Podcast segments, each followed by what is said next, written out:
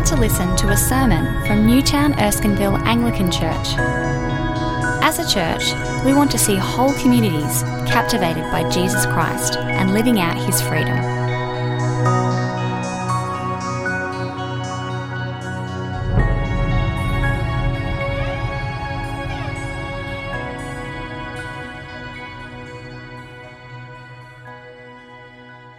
from Romans 14, verses 1 to 12. Accept the one whose faith is weak, without quarreling over disputable matters. One person's faith allows them to eat anything, but another, whose faith is weak, eats only vegetables. The one who eats everything must not treat with contempt the one who does not, and the one who does not eat everything must not judge the one who does, for God has accepted them. Who are you to judge someone else's servant? To their own master, servants stand or fall, and they will stand, for the Lord is able to make them stand. One person considers one day more sacred than another, another considers every day alike. Each of them should be fully convinced in their own mind. Whoever regards one day as special does so to the Lord. Whoever eats meat does so to the Lord, for they give thanks to God. And whoever abstains does so to the Lord and gives thanks to God. For none of us lives for ourselves alone, and none of us dies for ourselves alone. If we live, we live for the Lord, and if we die, we die for the Lord. So whether we live or die, we belong to the Lord. For this very reason, Christ died and returned to life, so that he might be the Lord of both the living and the dead. You, then, why do you judge your brother or sister? Why do you treat them with contempt? For we will all stand before God's judgment seat. It is written, As surely as I live, says the Lord, every knee will bow before me, every tongue will acknowledge God. So then, each of us will give an account of ourselves to God. This is the word of the Lord.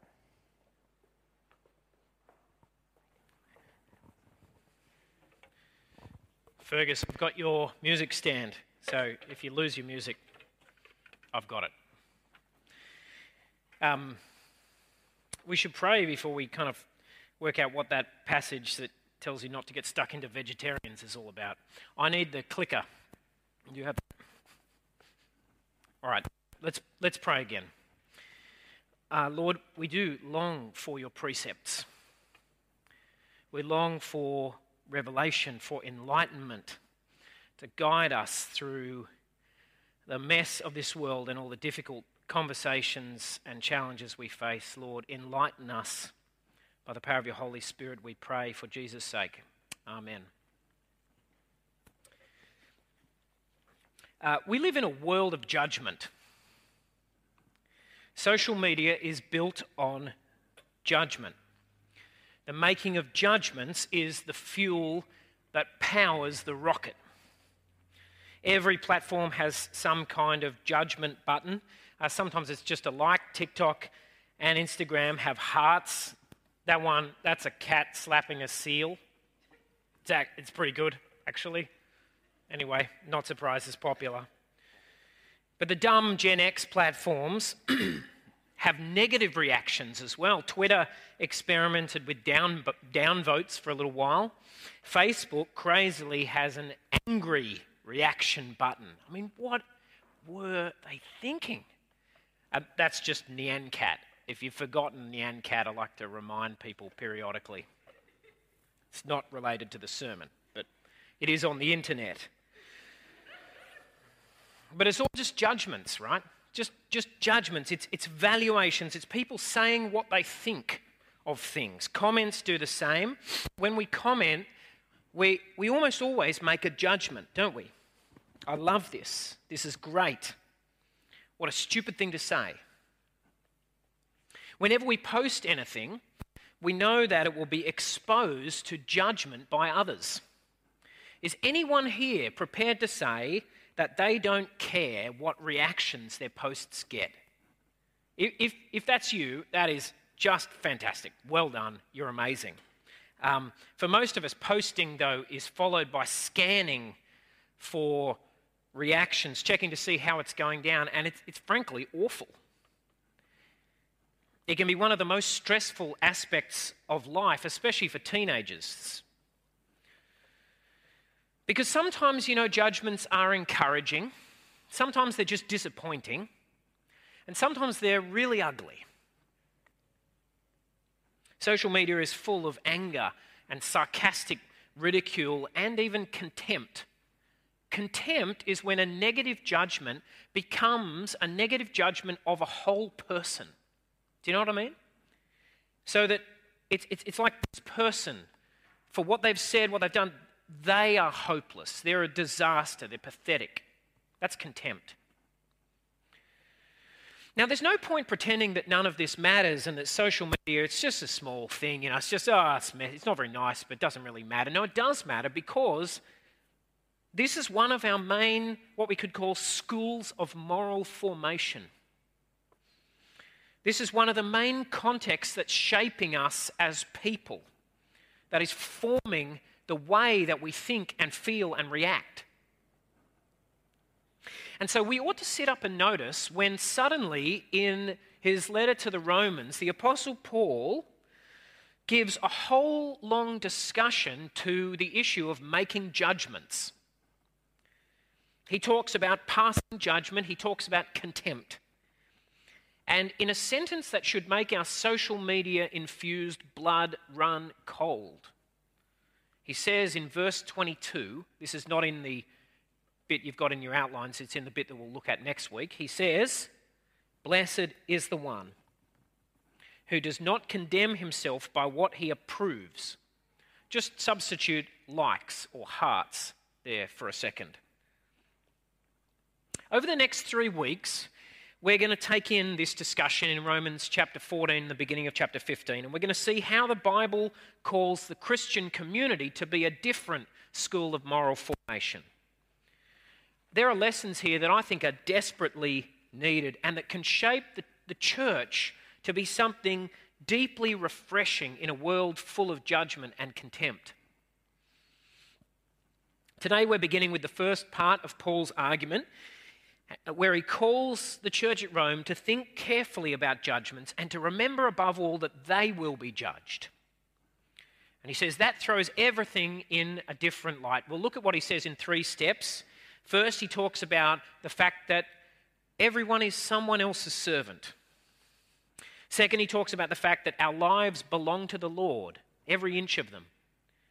And thirdly, he reminds us that we will all one day have to be judged. We will give an account. That's where we're going. That's, that's the, the points you've got on your outline as well. Okay, first then, Paul begins this section with a call in verse 1. It's printed in your outlines uh, if you want to look at the text. But here it is as well. Accept the one, this is his call, accept the one whose faith is weak without quarreling over disputable matters. The word accept uh, can be translated receive or welcome. Other English translations have it like that. Receive or welcome. It's basically about being open to friendship and relationship. And this call introduces the whole discussion from here on.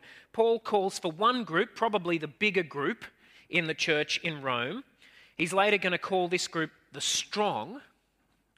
He calls them to receive and welcome those who are what he calls weak in faith without fighting about the issues that they differ on. Um, later on, he's going to broaden this call to both groups. He wants people to show each other generosity without accepting one another, without forcing the point. Now, all of this is interesting and tricky. What does he mean by calling people weak and strong? What are these disputable matters?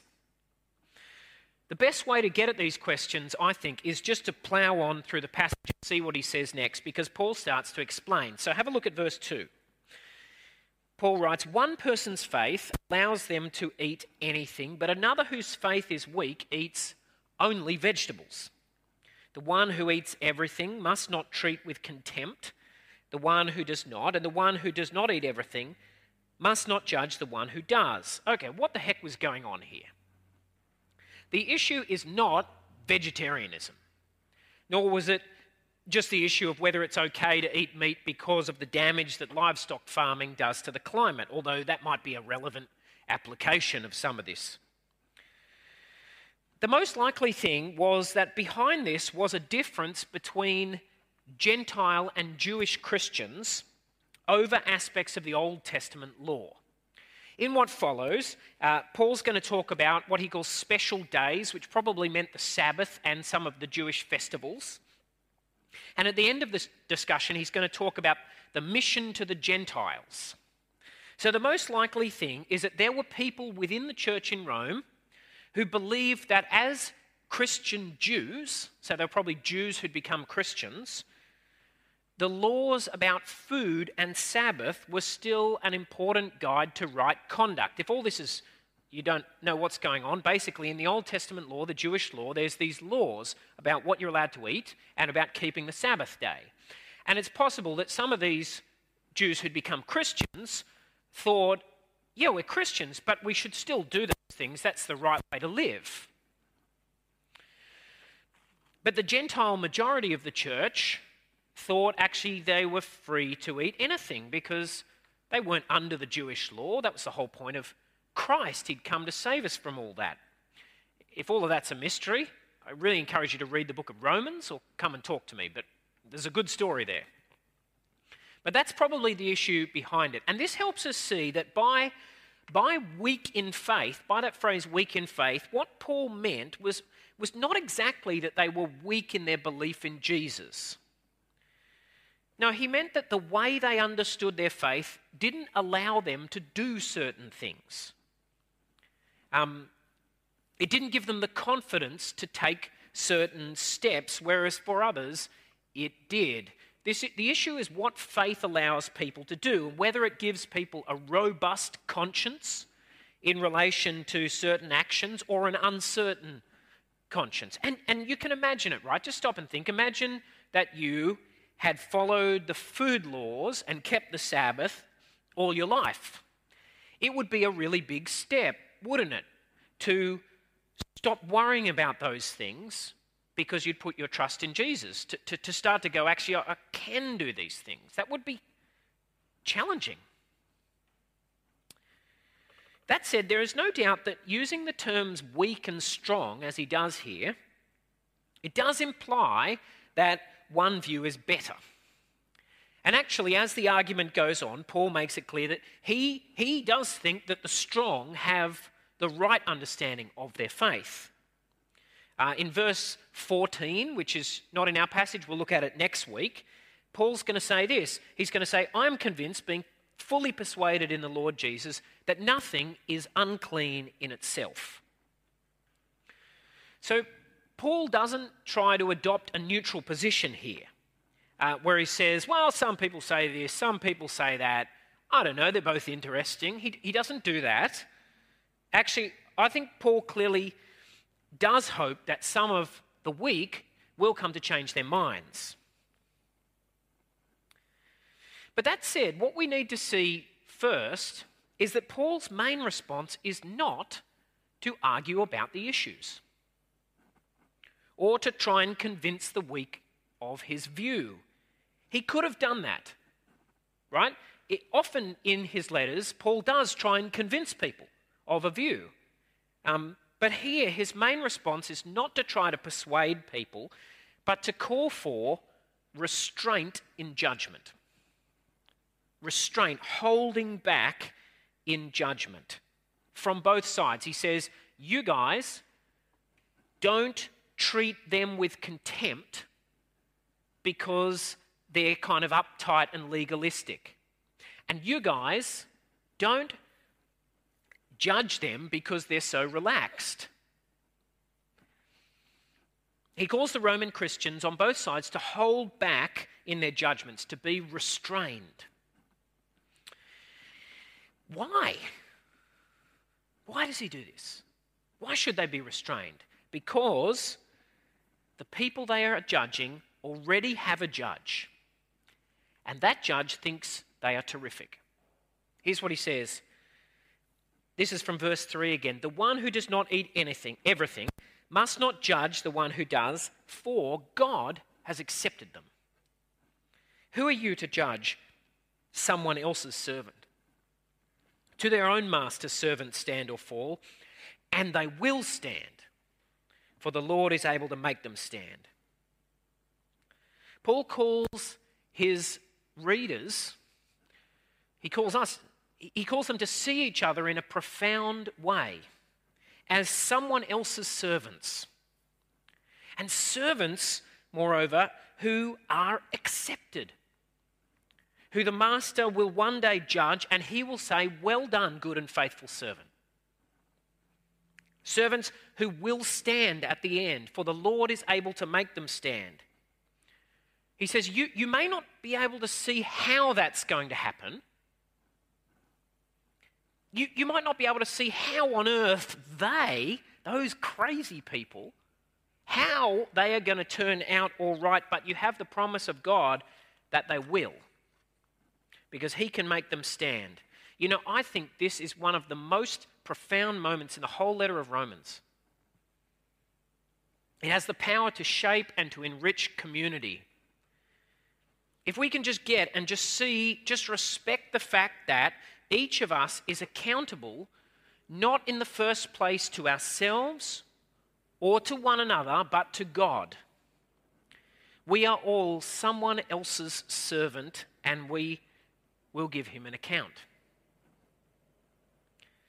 That's not to say there's no place for discussion and for conversation, for mutual accountability, being accountable to one another. There is. And Paul's letters give plenty of evidence for it.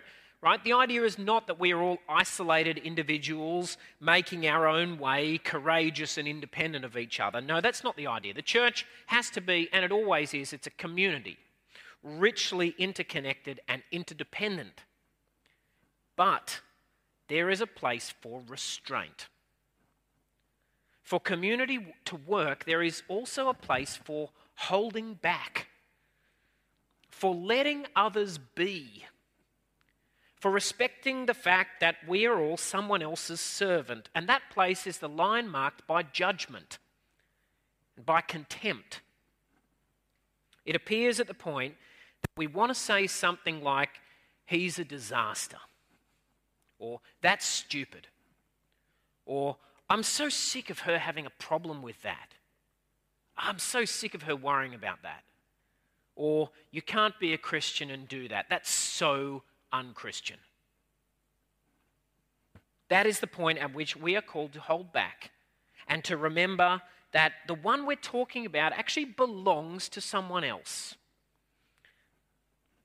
And the someone they belong to thinks they're great and will make them stand in the end. The Christian life, you see, is not lived in the end for ourselves or for one another, but for God. That's how the passage continues. Paul goes on to describe how every aspect of life is for the Lord, from eating and drinking to the whole of life and, and even death.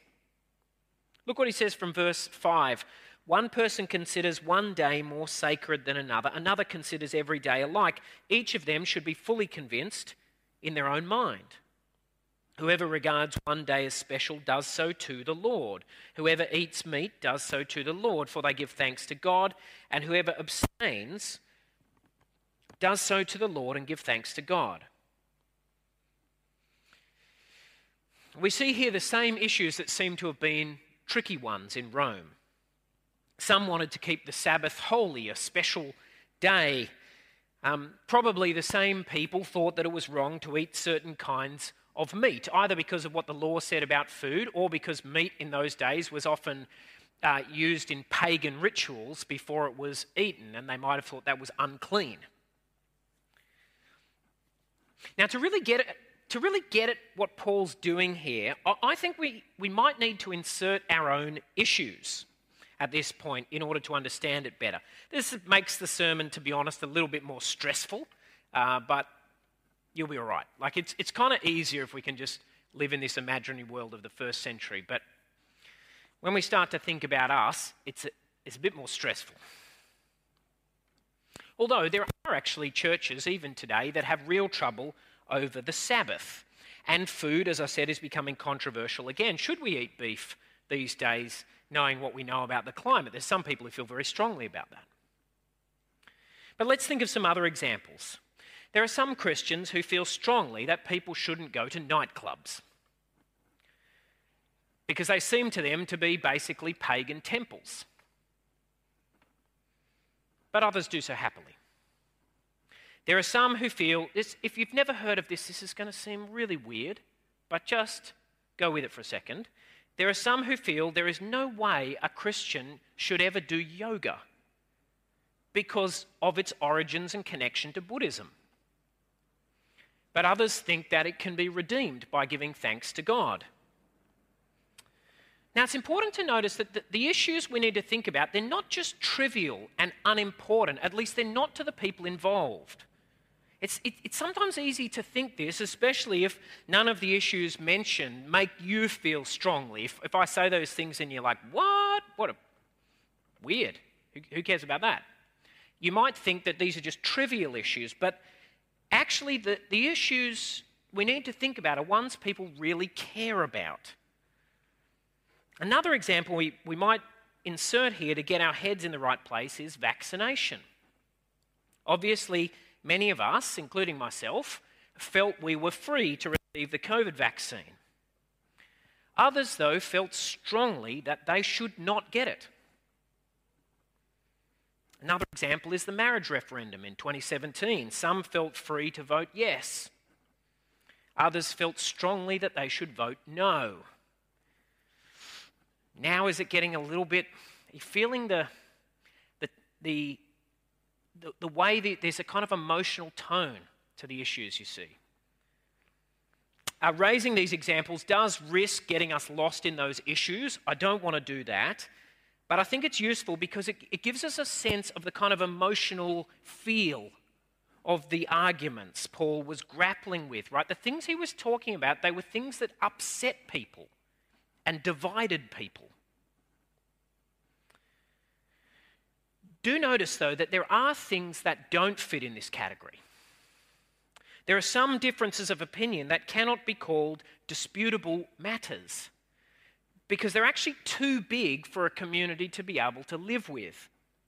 If someone thought, for example, let me give you some examples that I hope will be not a problem.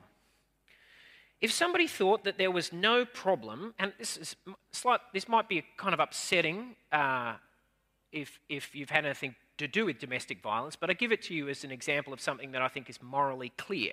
If somebody thought that there was no problem with a husband beating his wife and children, or if somebody thought that it was fine to pursue sexual relationships with married people. Those are not differences that a community could accept and live with. They're not differences you can say, oh, well, some say this, some say that, you know. Interesting people on both sides. You can't do that with that. There are some things that a community needs to insist on a view about in order to hold together. I'm going to say a bit more about all this next week, I hope, when we get to the second half of chapter 14. For now, though, that's just to kind of try and get us a sense of what kind of issues Paul's talking about. But let's notice now that Paul's point here is not about the different kinds of issues we have to think about, it's about the way the Christian life is, is more than just conformity to a certain pattern of life, it's about our convictions. It's about our hearts and minds because it is lived before God. Do you see what he says there before in verse 5? Each of them should be fully convinced in their own mind. That's the character of the Christian life, you see. It's lived before the Lord. And so it's possible for people to do different things, even perhaps things that are a mistake at one level or that we can't understand. It's possible for them to do them in a way that is still deeply faithful because they do it for the Lord. The person who doesn't drink, thinking that it is wrong for them to do so, even if to another this seems unnecessary, that person is doing that for the Lord. And that is beautiful. The person who does yoga stretches, giving thanks for the body and its flexibility and for the gift of breath.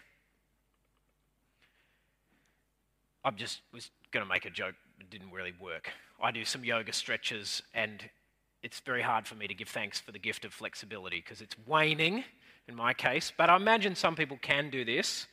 You know, maybe that person is underestimating the way yoga is connected to Buddhist religion, okay? But they are still, they might be doing it for the Lord. They might be giving it to God. And that's the Christian life, you see. It's not, it's not lived for ourselves or even for one another, it's lived for God. Listen to what Paul says from verse 7 For none of us lives for ourselves alone, and none of us dies for ourselves alone. If we live, we live for the Lord, and if we die, we die for the Lord. So whether we live or die, we belong to the Lord. For this very reason, Christ died and returned to life so that he might be the Lord of both the dead and the living. What this means, I think, is simply that the whole of life, and even the experience of death, it's been conquered by Jesus. There is no part of our lives, not even our dying, no action or habit or area of existence or dumb decision that does not belong to Jesus. That is not his domain because of his death and resurrection. For those of us who are Christians, every part of our lives has been claimed by our Master. And he is at work there, shaping and changing us by his Spirit. That doesn't mean everything we do is right, just the way it's supposed to be. We all know that's not true. But it means that every part of our lives is meant to be given to Christ. You know what Paul's doing here, I think? I think he is subtly, carefully putting in a framework that will allow people gradually to move out of entrenched and stuck positions. He's giving people a way of thinking about their lives as captive to the lordship of Christ. And what he hopes, I think, is that people will take this seriously. He hopes that those who are eating meat without thinking will begin to give thanks. See, when he says the one who eats eats to the Lord, I actually suspect a whole lot of the people he was writing to just were eating whatever because that's what they'd always done. But Paul says, no, no, no, you should be eating to the Lord. And he's hoping that they will start to do that. In the same way, he hopes that those who are keeping the Sabbath will start doing so because they love Jesus and not just because that's what they've always done. And I think Paul thinks that if people will start to be thoughtful and prayerful like that, then it will shift things.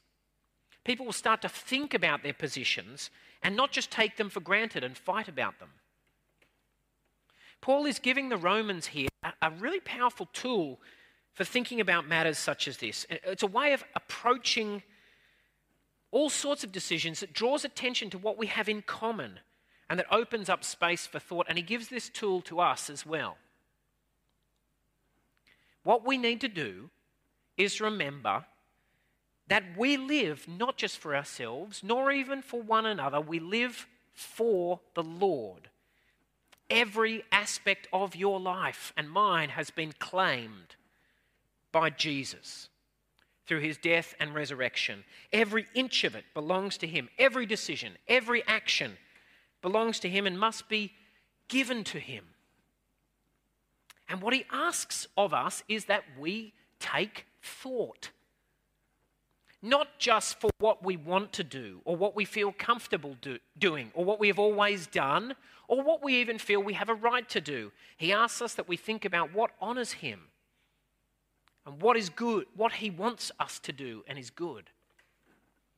Brothers and sisters, let me just ask you a simple question Are you giving everything to Him? It belongs to Him your life, your work, your play, your sleep, and your waking, your promises and passions, your sickness and your health, your youth and your old age, and even your death. It is His, He won it through His death and resurrection. Are you giving it to Him? In thanksgiving and in care and in thoughtfulness about what is right. Because let me assure you that we will all one day have to give him an account of what we were doing. This is how Paul finishes this part of the discussion. Look from verse 10. He finishes like this You then, why do you judge your brother or sister? Or why do you treat them with contempt? For we will all stand before God's judgment seat. It is written, As surely as I live, says the Lord, every knee will bow before me, every tongue will acknowledge God. So then each of us will give an account of ourselves to God. Paul finishes this section by returning to the themes that he began with. The way the reality of final judgment should make us restrain the judgments we make here and now should make us hold back our contempt. Back in verse 4, if you remember, Paul emphasizes the fact that those we judge will have to stand before Christ one day. Now he emphasizes the fact that we will have to stand in that place as well. And that has got to make us humble. Paul is only riffing on Jesus here. Jesus said, Do not judge, or you too will be judged. For in the same way you judge others, you will be judged, and with the measure you use, it will be measured to you. Each of us will stand before Him who said that. You will stand before Him, and He will know how we have treated one another. Now, can I really emphasize it's not that we need to be terrified by that thought. Actually, incredibly, we can be confident. But here's the thing the reason we can be confident is no different to the reason we can be confident for others, for those we are tempted to judge. Even for those we are tempted to condemn and we think are stupid because it is the confidence that comes from God's word, from the good news that in Christ God has accepted us and that He loves us and that we will stand because the Lord is able to make us stand.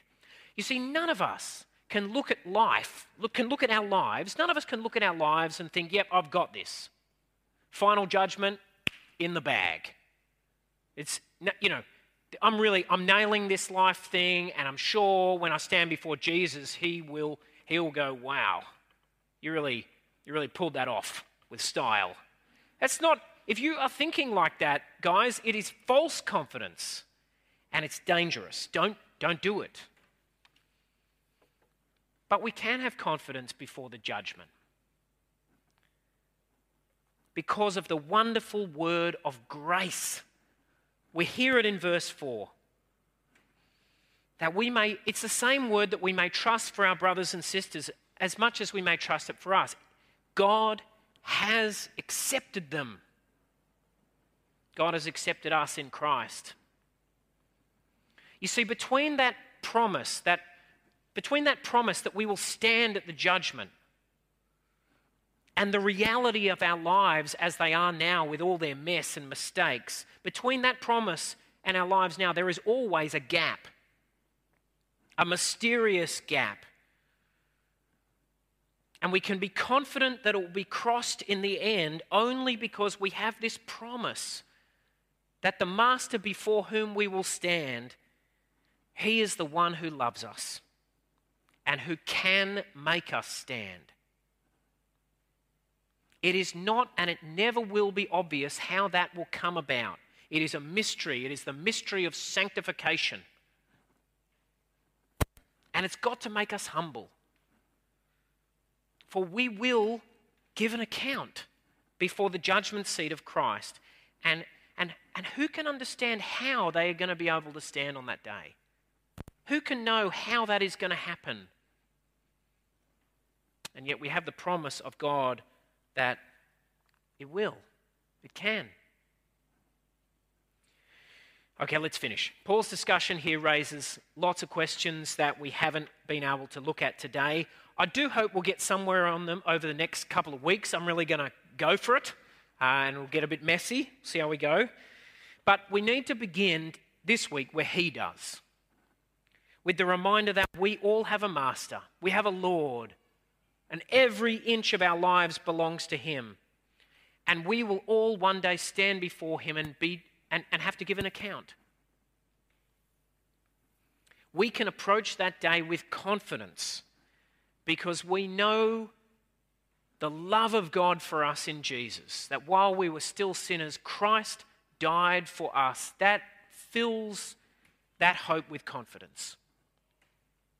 But we cannot approach that day with arrogance. We are called rather to humility before that truth, to examining ourselves and thinking about our own lives and how we need to give them to the Lord, and we are called to restraint in the way we think of and speak to and about our brothers and sisters. Friends, there will be things that other people do or worry about or insist upon that we think are mad. There will be things that upset us. There will be things that we cannot understand and that we think are dangerous. But our first instinct is meant to be one of restraint and humility because we know that for all of us, there remains a journey to be taken before that last day. There is a gap to be spanned by the merciful power of the Holy Spirit.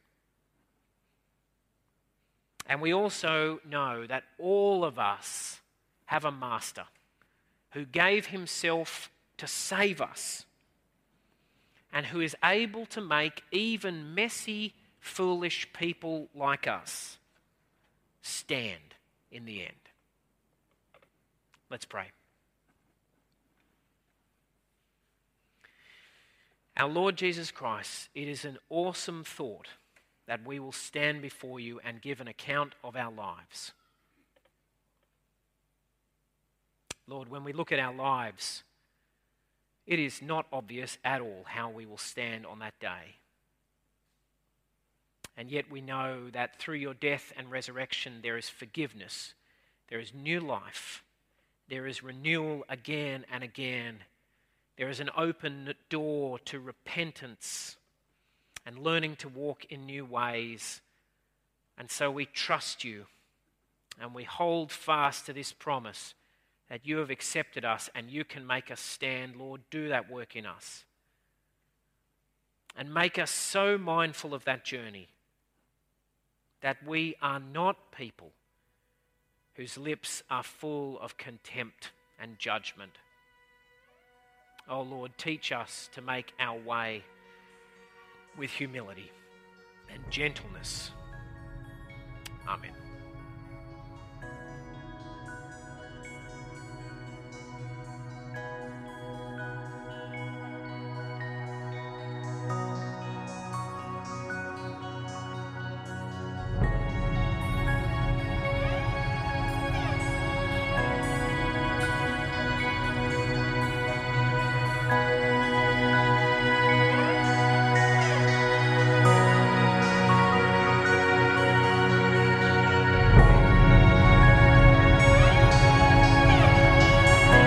Listening to the Newtown Erskineville Anglican Church podcast. For more audio content and information about our church, please visit neac.com.au.